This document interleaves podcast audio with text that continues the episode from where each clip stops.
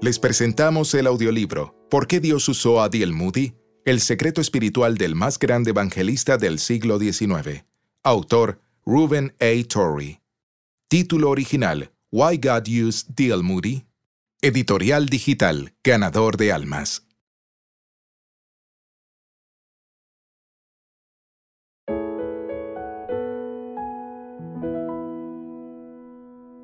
Capítulo 6 su pasión incontenible por la salvación de los perdidos. La sexta razón por la cual Dios usó a Diel Moody fue por su incontenible pasión por la salvación de los perdidos.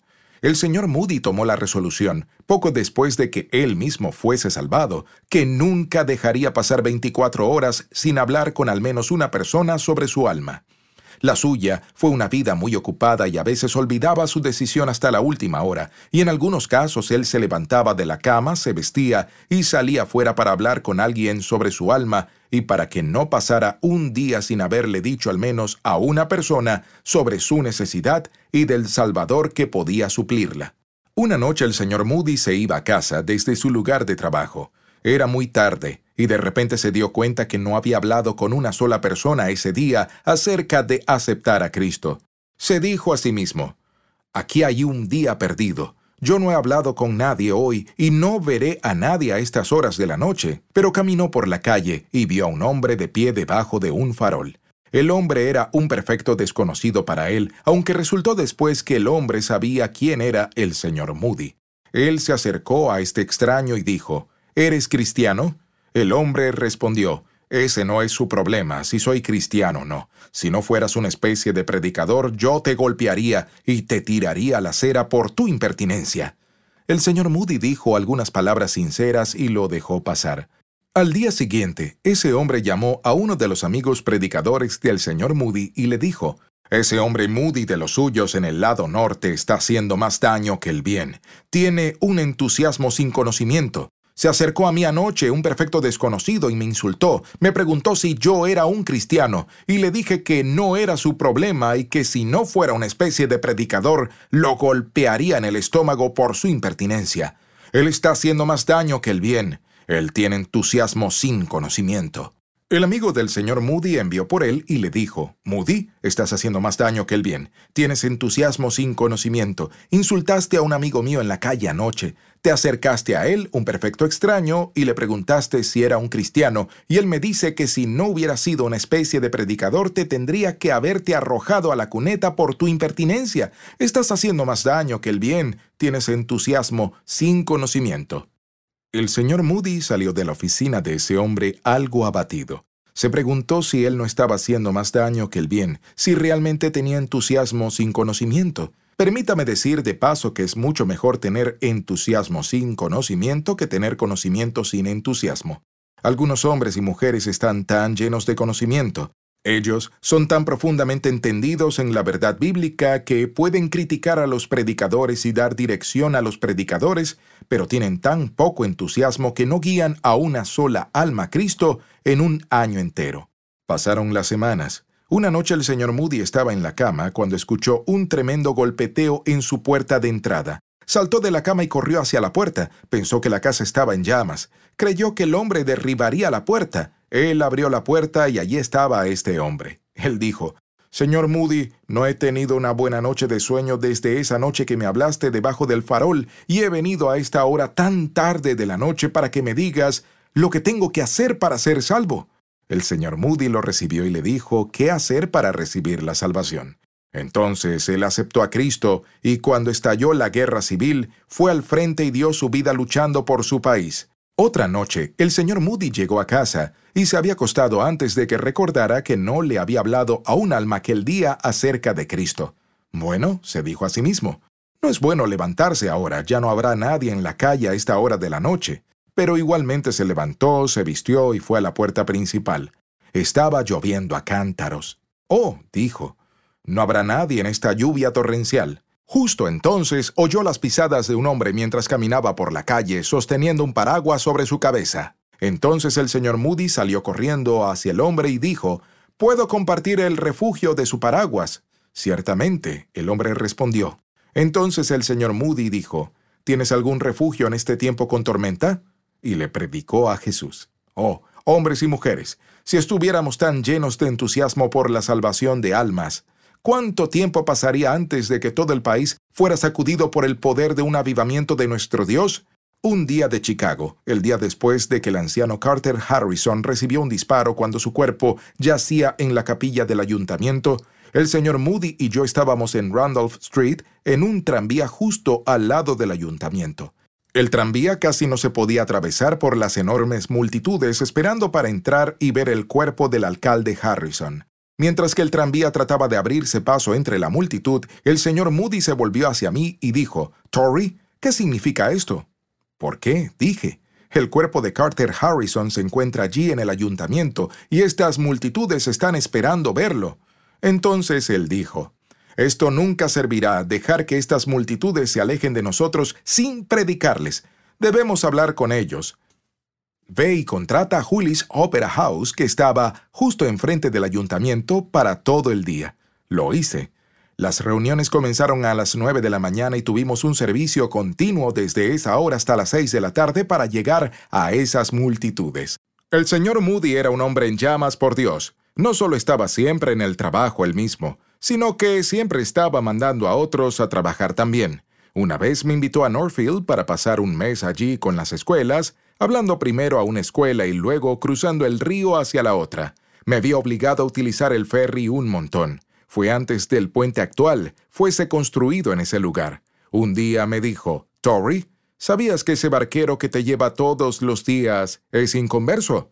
Él no me dijo que hablara con él, pero yo sabía lo que él quiso decir. Cuando unos días después le dije a Moody que el barquero fue salvo, él estaba muy feliz. Una vez al caminar por cierta calle en Chicago, el señor Moody se acercó a un hombre, un perfecto desconocido para él, y le dijo, Señor, ¿Es usted cristiano? Usted métase en sus propios asuntos, fue la respuesta. El señor Moody respondió, Este es mi asunto. El hombre dijo, Bueno, entonces debe ser Moody.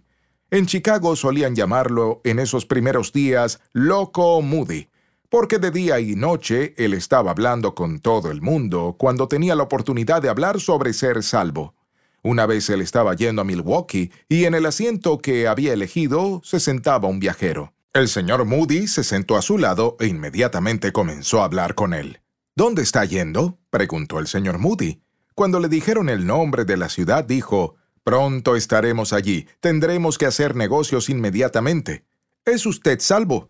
El hombre dijo que no, y el señor Moody sacó su Biblia y allí en el tren le mostró el camino de la salvación. Luego dijo, Ahora tú debes recibir a Cristo. El hombre lo hizo.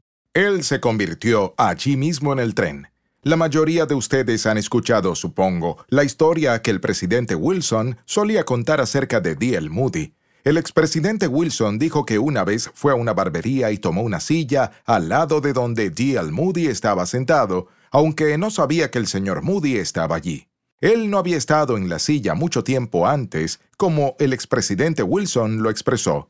Él sabía que había una personalidad en la otra silla y comenzó a escuchar la conversación y escuchó al señor Moody decirle al barbero sobre el camino de la vida. Y el presidente Wilson dijo, Nunca he olvidado esa escena hasta el día de hoy. Cuando el señor Moody se había ido, le preguntó al barbero quién era y le dijo que era D.L. Moody. Y el presidente Wilson dijo, me impresionó tanto que aún no lo he olvidado. En una ocasión en Chicago, el señor Moody vio a una niña de pie en la calle con un balde en su mano.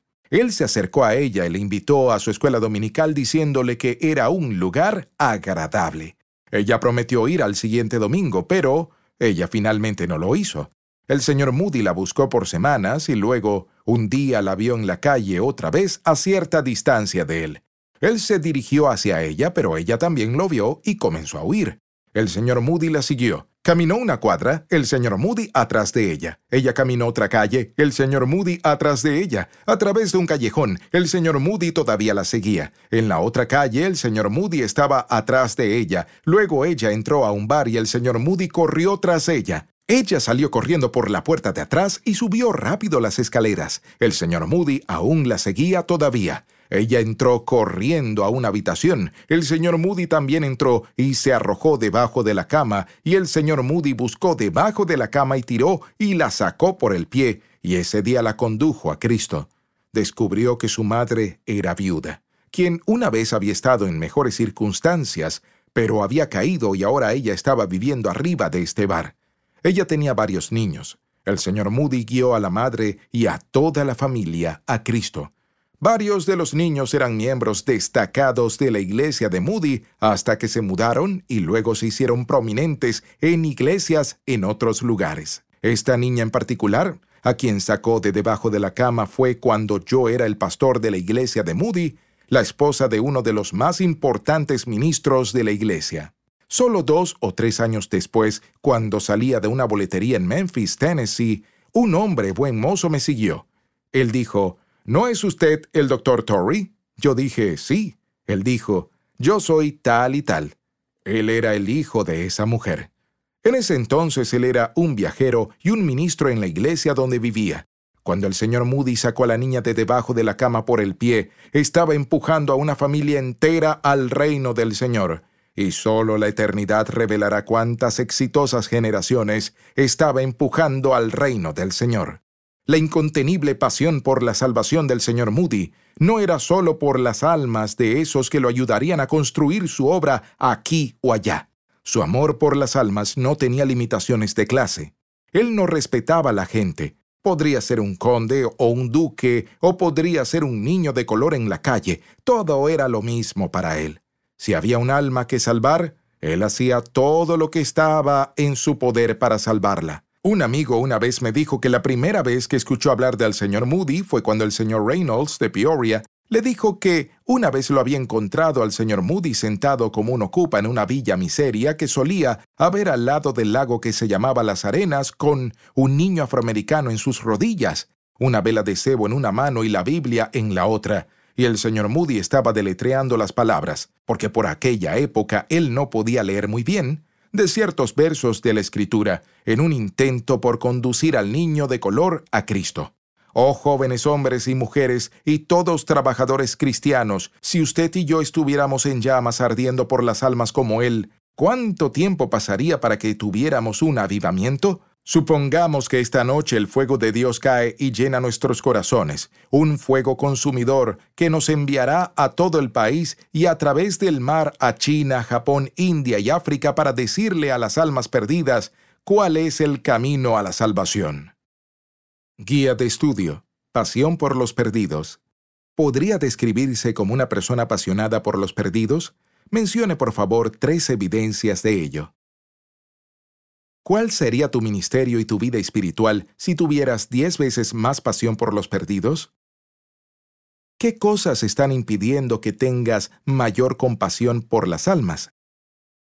¿Qué tendrías que cambiar a partir de ahora para ser alguien apasionado por los perdidos? ¿De qué manera podrías hacer para vivir cada día compartiendo el mensaje de salvación con los perdidos? Pasajes bíblicos para meditar. Romanos capítulo 1, versículo 16. Romanos capítulo 10, versículos 14 y 15. Hechos capítulo 1, versículo 8. Oración. Señor, aumenta en mí la pasión y compasión por los perdidos. Dame el denuedo y el ímpetu de tu Espíritu Santo para que pueda arder en nuestro corazón el fuego de la pasión por las almas que cada día esté dispuesto a hacer algo para acercar tu reino a quienes no te conocen.